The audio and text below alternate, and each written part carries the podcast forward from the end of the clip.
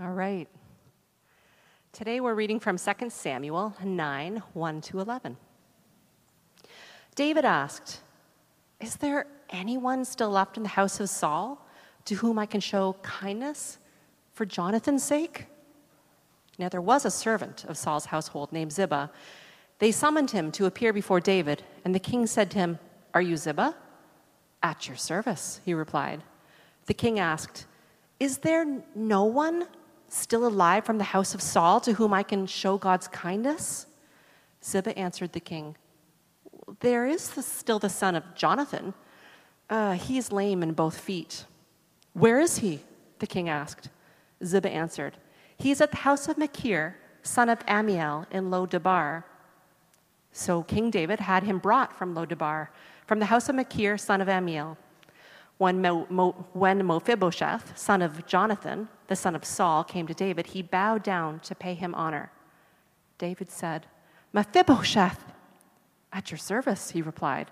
Oh, don't be afraid, David said to him, for I will surely show you kindness for the sake of your, your father Jonathan.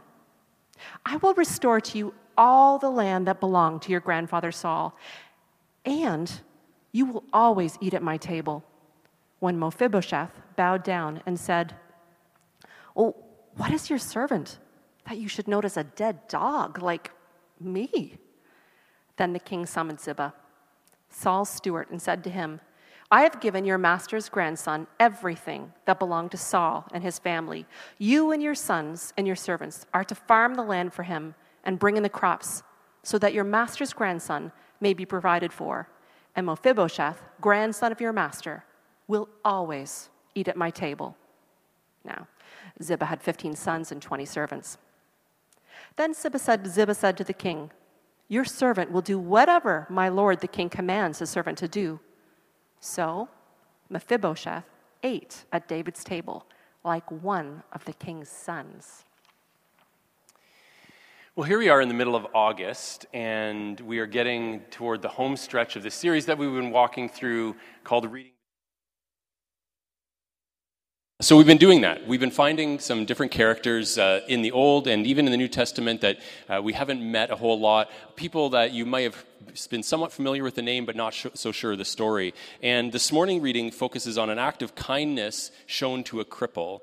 It's a story that actually began, though, when the main character, Mephibosheth, was just five years old. And so I'll begin with maybe a question What were you doing when you were five years old? Maybe you were learning to ride a bike. Maybe you were learning to print your name.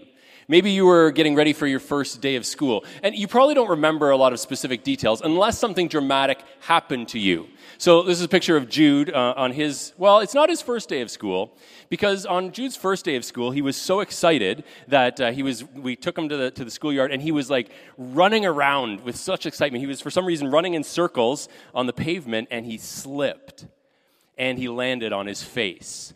And so there I am, my kid's there for his first day of school, and now he's got blood and gore all over his side of his face. And I remember picking him up and carrying him off the schoolyard, crying and screaming. Um, but the next day, he was happy, he's ready to go. You can kind of see the scars on, on his eyes there, ready to go. So if you had like a, a, dramatic event like that when you were five, then maybe you would remember it. But Mephibosheth's story was worse by far we actually have a little bit of a background in 2 Samuel 4 of what happened to Mephibosheth when he was five, and it was worse even than slipping on the pavement on your first day of school. So 2 Samuel 4, verse 4 tells us, this is in parenthesis here, that Jonathan, son of Saul, had a son who was lame in both feet. And here's the backstory. He was five years old when the news about Saul and Jonathan came from Jezreel. So um, his parents, or his, or his father and his grandfather had been killed in battle. The news came, and everyone was afraid. What's going to happen now, right? So the news came from Jezreel. His nurse picked him up and fled. But as she hurried to leave, he fell and became crippled. His name was Mephibosheth. Now, it seems a little extreme. You kind of picture this in your mind. You picture like a caregiver picking a five year old up and running out and, and dropping, and all of a sudden, this child is now lame in both feet for the rest of their life. It seems a little extreme, but modern medicine is something we take for granted, right? We're not, uh, we're used to if someone falls, if someone breaks something, we set it properly, we get the healing, um, but that wasn't the case for Mephibosheth. Uh, when Melissa and I, in the former house we lived in when our kids were young, our next door neighbors had their daughter would have been like maybe 10 or 11 at the time and she was carrying their one her one year old little sister down the stairs and she tripped on the stairs and fell and dropped her sister her baby sister down the stairs and she broke her arm.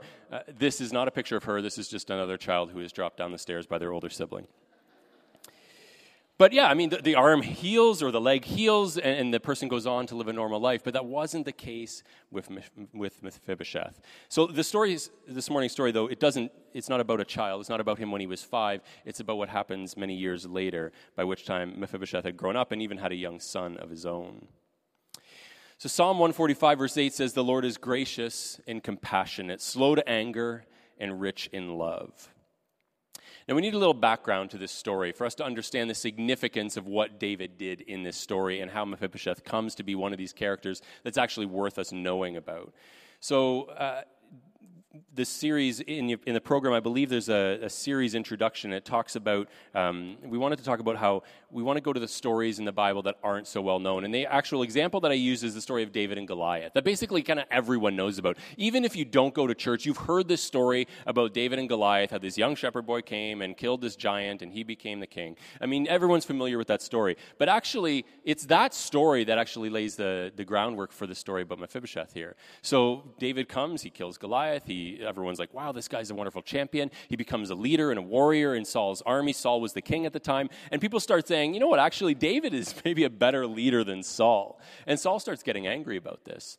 And so he decides, I actually got to get rid of this David guy. So he starts uh, trying to kill David. On a couple of different occasions, he, he tries to actually kill him. He, he tries to, he throws his spear at him literally, and, and David just barely gets out of the way. And so David goes on the run. And while he, David is on the run, while he's hiding with his band of loyal followers in some caves, he actually has a couple of opportunities to kill Saul. So he can kind of vanquish his enemy. He can actually go with the will of the people and become the king himself. Uh, but I want to read a story. It comes from a book called A Tale of Three Kings, which tells a story of David's relationship with Saul and also David's relationship with his son Absalom, which we'll talk about a little bit later. But this is just kind of an imagined version of what might have happened while David was on the run uh, in the conversation with his, uh, with his loyal followers. Why, David? Why? The place was another nameless cave. The men stirred about restlessly. Gradually and very uneasily, they began to settle in. All were as confused as Joab, who had finally voiced their questions. Joab wanted some answers, now. David should have seemed embarrassed, or at least offensive. He was neither. He was looking past Joab like a man viewing another realm that only he could see. Joab walked directly in front of David, looked down on him, and began roaring his frustrations. Many times he almost speared you to death in his palace. I saw that with my own eyes. Finally, you ran away. Now, for years, you have been nothing but a rabbit for him to chase. Furthermore, the whole world believes the lies he tells about you. He has come, the king himself, hunting every cave, pit, and hole on earth to find you and kill you like a dog. But tonight you had him at the end of his own spear, and you did nothing. Look at us. We're animals again. Less than an hour ago, you could have freed us all. Yes, we could all be free right now, free, and Israel too. She would be free. Why, David? Why did you not end these years of misery? There was a long silence. Men shifted again uneasily. They were not accustomed to seeing David rebuked. Because, said David very slowly, and with a gentleness that seemed to say, I heard what you asked, but not the way you asked it. Because once long ago, he was not mad. He was young. He was great. Great in the eyes of God and men. And it was God who made him king. God, not men. Joab blazed back. But now he is mad, and God is no longer with him. And David, he will yet kill you. This time it was David's answer that blazed with fire. Better he kill me than I learn his ways. Better he kill me than I become as he is. I shall not practice the ways that cause kings to go mad. I will not throw spears, nor will I allow hatred to grow in my heart. I will not avenge. I will not destroy the Lord's anointed, not now, not ever. Joab could not handle such a senseless answer. He stormed out into the dark. That night, men went to bed on cold, wet stone and muttered about their leaders' distorted, masochistic views of relationships to kings, especially mad ones. Angels went to bed that night too and dreamed in the afterglow of that rare, rare day that God might yet be able to give his authority to a trustworthy vessel. This is the background of our story this tense, years long battle between David and Saul. But David's understanding of the character of God at least partially explains what he did once he had formally taken the reins of the kingdom in Israel. He says, Is there no one still left of the house of Saul to whom I can show God's kindness? So he finally gets to this position of authority. He finally gets to lead this, the nation. And one of the first things he does is ask, Is there anyone left of the family of that man who was hunting me like a dog? that I could honor, that I could show God's kindness. Now, the Hebrew word is chesed. I'm going to say the word a number of times this morning. I will not at the beginning every time because I'm sure it would get really obnoxious. Hesed is an untranslatable Hebrew word. There isn't a direct English equivalent. But one of the words that you may have heard if you've been around church for a bit um, that is often replaced, that it often is translated is is the word loving kindness. Now, this word was coined about 500 years ago by a guy named Miles Coverdale. He was a Bible translator, and he wrestled along with other translators, like, what does this word mean? What English word do I, do I use to describe this word, hesed? Hesed is an unexpected characteristic of God this loving kindness. Sometimes it's just love, sometimes it's compassion, sometimes it's, it's grace. It's used, it's translated many different ways, but it's an uncharacteristic, uh, it's an unexpected characteristic of God.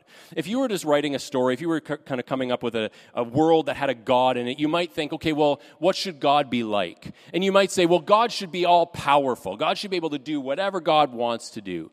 Or you might say, God should be like everywhere at the same time. God should be able to be here, but then on the far stretches of the universe all at the same time. God should be present everywhere. Or maybe you would say, like, God should be all knowing. God should know all things. There's nothing that God doesn't know or understand. But you probably wouldn't say, God would demonstrate and exhibit loving kindness.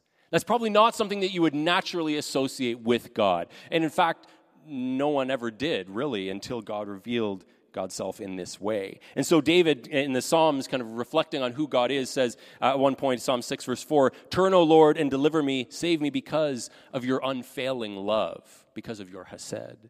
Psalm 1850, he gives his kings great victories. He shows unfailing kindness, Hesed to his anointed. So when David thought about God, he, yes, he thought of it as power. Yes, he thought about his being all knowing. He thought of him being everywhere. But he also understood that this, this loving kindness was at the core of who God is.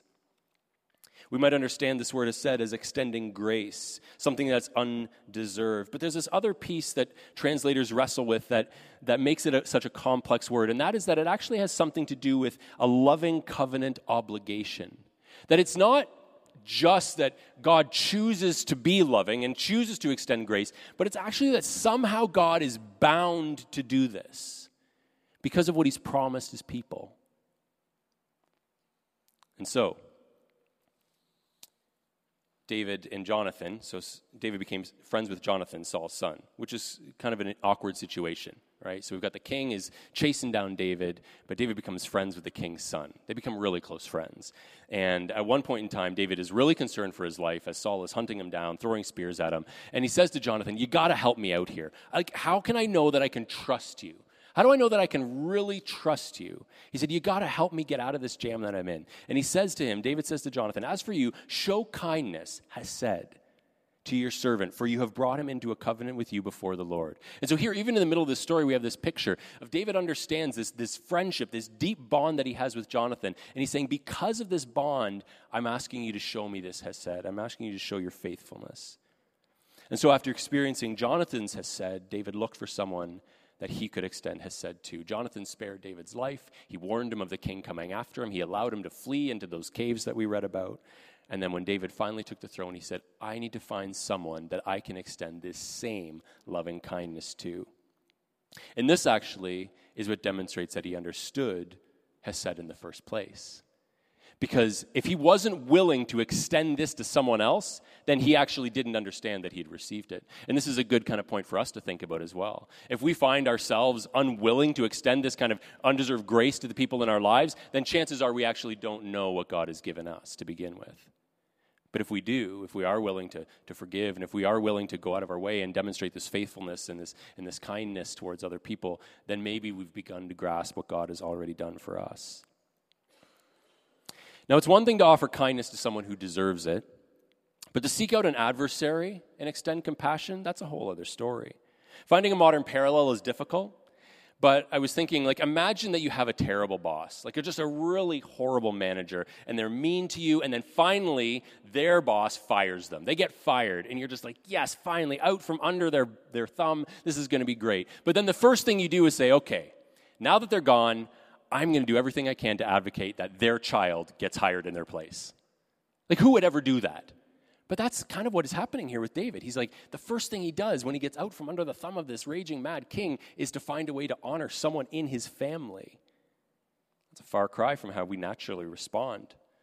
For most of us, in our more honest moments, we actually celebrate when that person who is maybe our adversary gets their just desserts. Dostoevsky, the Russian author, writes in one of his novels that generally, in every misfortune of one's neighbor, there is always something that gladdens the outsider's eye. And, he, and that, even no matter who you are. He's saying every single one of us experiences a little bit of joy when our adversary fails or struggles. There's something in us that likes watching other people fail.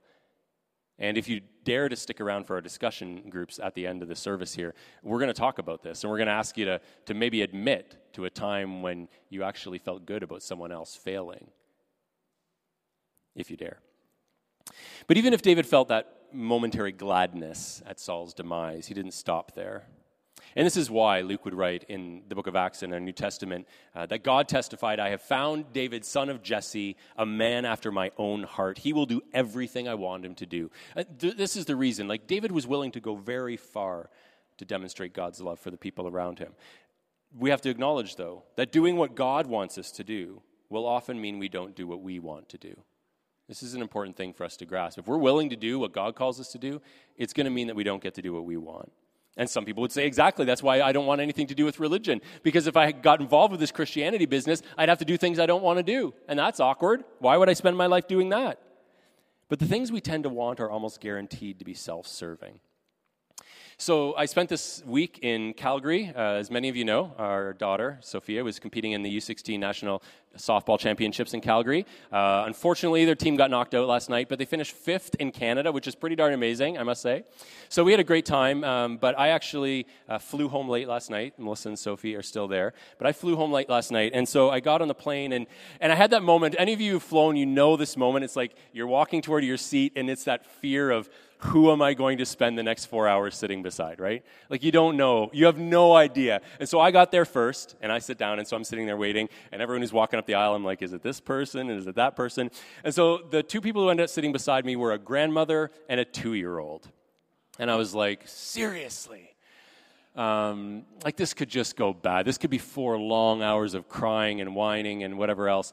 Um, but I, I, just decided I was like, you know what? I'm just gonna try to make this experience as good as possible for this grandma, and we'll see what goes. But this isn't a story about me actually. Um, so I kind of talked to her, and I realized that obviously some kind of a a split family. She was traveling with her grandson, bringing her, bringing him from his mom's house in Calgary to his dad's house in Toronto. Um, and so she was kind of flustered and overwhelmed. About an hour into the flight, the captain turns the, the cabin lights off, and it's dark, and she's trying to get him to go to sleep, but he will have none of it. He is wide awake. He's like, I'm on a plane. He's like bouncing off the seats. Anyways, and right in front of us, there's a woman and a young woman in maybe mid 20s and a couple of empty seats. She's actually an employee of WestJet, um, but she's just probably flying back home to Toronto or something. And so she actually turns around to this grandma and she holds up her iPad with the movie Cars on it. And she said, like, would you like to come and watch this movie with me up here? I've got lots of space. And so she invites this little boy, and for the rest of the flight, this little boy hangs out with this total stranger on this flight. And I'm sitting here, like, watching this, going, like, what an awesome person. And so at the end of the flight, I was like, I, I leaned over to her, and I was just like, that was really cool. And she's like, oh, that's good. I like kids a lot. Uh, but I was really leaning over so I could read the name on her tag, because this afternoon I'm sending WestJet an email to let her, them know what an awesome employee they have.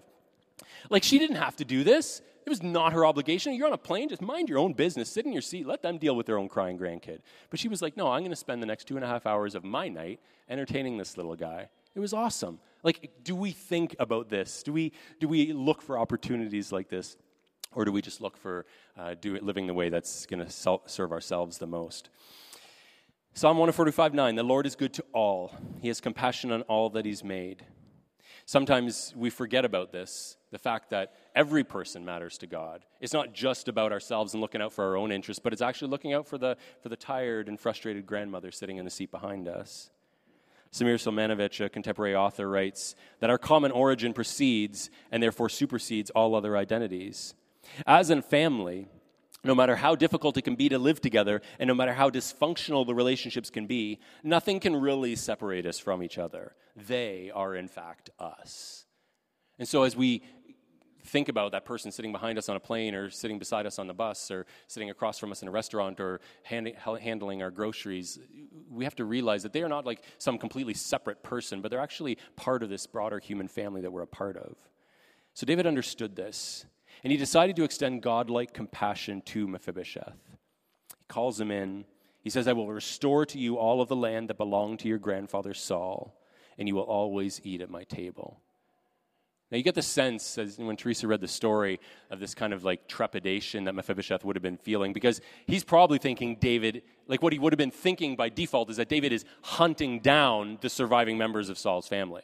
Like that's what a new king would do you would hunt down the surviving members of the family and kill them off so there would no, be no like public like uh, claim to the throne from the from the previous king. So mephibosheth is like filled with fear but instead david says you know what? I'm going to look out for you for the rest of your life. You're going to eat at my table. You're going to be family with me. Now, I want to rewind a few weeks. Uh, if you missed it, it's not a big deal. But we talked about a woman named Rizpah. And if you were here, we talked about this fact that at one point in time, while David was the king, a group of people named the Gibeonites, they were frustrated uh, with, uh, with something. And David heard about this. They were grumbling. And they learned that actually Saul had treated, had been unfaithful to them, had broken a promise to them. And so they wanted retribution. And what ended up happening is that Saul, or David ended up handing over a number of members of Saul's family um, for these people to actually kill eh, as a way of getting back at them. It was the, his only way of keeping peace with this tribe of people. But as you may have remembered in that story, there's this line in the middle of that story that says that David spared Mephibosheth, son of Jonathan. So at that point in time, there was this time where they were like, we want Saul's descendants and we want them dead. And in that moment, David was like, okay, I'm willing to hand them over, but not Mephibosheth because I, I, I made a promise to him. I made a promise that he would always eat at my table and that I would look out for him, so I can't hand him over. David's devotion to God resulted in tangible blessing to the people around him. Now I want to fast forward a little bit. Sometime later, one of David's sons, Absalom, led a revolt. I mentioned that's the second half of the book that I quoted from. This idea of his son rising up against him. Now, I, I, was trying to think, I don't really have a whole lot of experience with that. Probably the closest I came a couple of years ago when Owen was 16, he challenged me to a wrestling match. Um, and let me just say, I, I don't need to get into details, but I wouldn't tell the story if I didn't win, right? So we know how that went down. So I don't know what it was like for a son to rise up against their father, but this is what David was in the middle of. All of a sudden, his son decides, I want to be king. I want David out of here. Enough of this loving kindness. I want to rule. I want to dominate. And so, what does David do when now his son is rising up against him? He flees. He flees this, the area. He's like, forget it. I'm not fighting my kid. I'll let him take it. This isn't how I roll. Pick up the story in 2 Samuel chapter 16. When David had gone a short distance beyond the summit, there was Ziba, the steward of Mephibosheth, waiting to meet him. He had a string of donkeys saddled and loaded with 200 loaves of bread, 100 cakes of raisins, 100 cakes of figs, and a skin of wine. The king asked Ziba, Why have you brought these? Ziba answered, The donkeys are for the king's household to ride on, the bread and fruit are for the men to eat, and the wine is to refresh those who become exhausted in the desert. The king then asked, Where is your master's grandson? Mephibosheth. Ziba said to him, He is staying in Jerusalem because he thinks, Today the house of Israel will give me back my grandfather's kingdom. Then the king said to Ziba, all that belonged to Mephibosheth is now yours. I humbly bow, Ziba said. May I find favor in your eyes, my lord the king. After all that David had done for him, how could Mephibosheth turn like this? He should have, David should have wiped him out.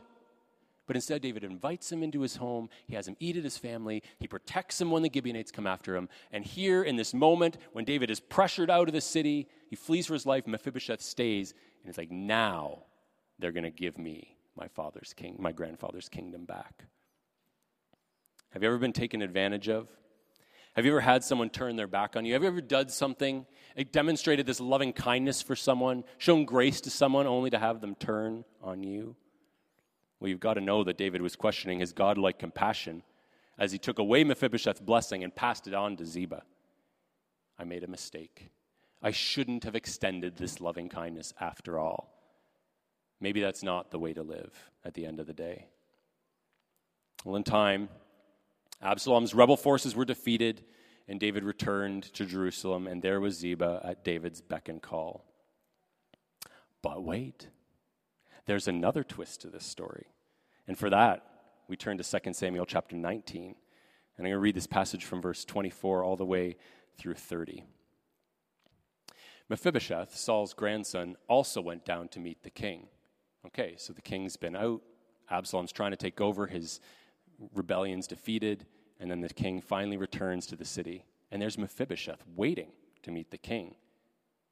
He had not taken care of his feet or trimmed his mustache or washed his clothes from the day the king left until the day he returned safely. When he came from Jerusalem to meet the king, the king asked him, Why didn't you go with me, Mephibosheth? He said, My lord, the king, since I, your servant, am lame, I said, I will have my donkey saddled and will ride on it so I can go with the king. But Ziba, my servant, betrayed me. What? And he has slandered your servant to my lord the king. My lord the king is like an angel of God. Do whatever you pleases you. All my grandfather's descendants deserve nothing but death from my lord the king, but you gave your servant a place among those who eat at your table. So what right do I have to make any more appeals to the king?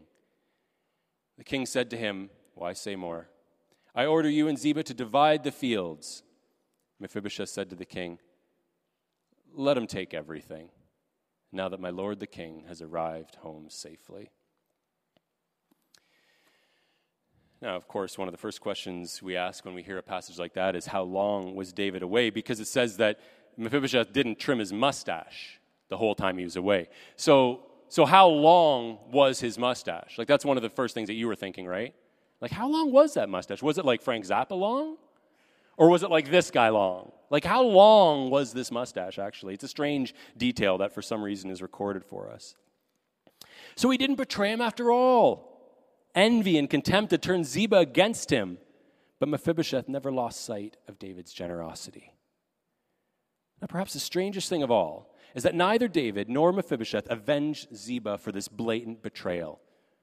David's like, all right, well, I've already given all your stuff away. Let's split it in half. And Mephibosheth's like, who cares? Let him keep it. You're back. That's what matters. This is far from Hollywood.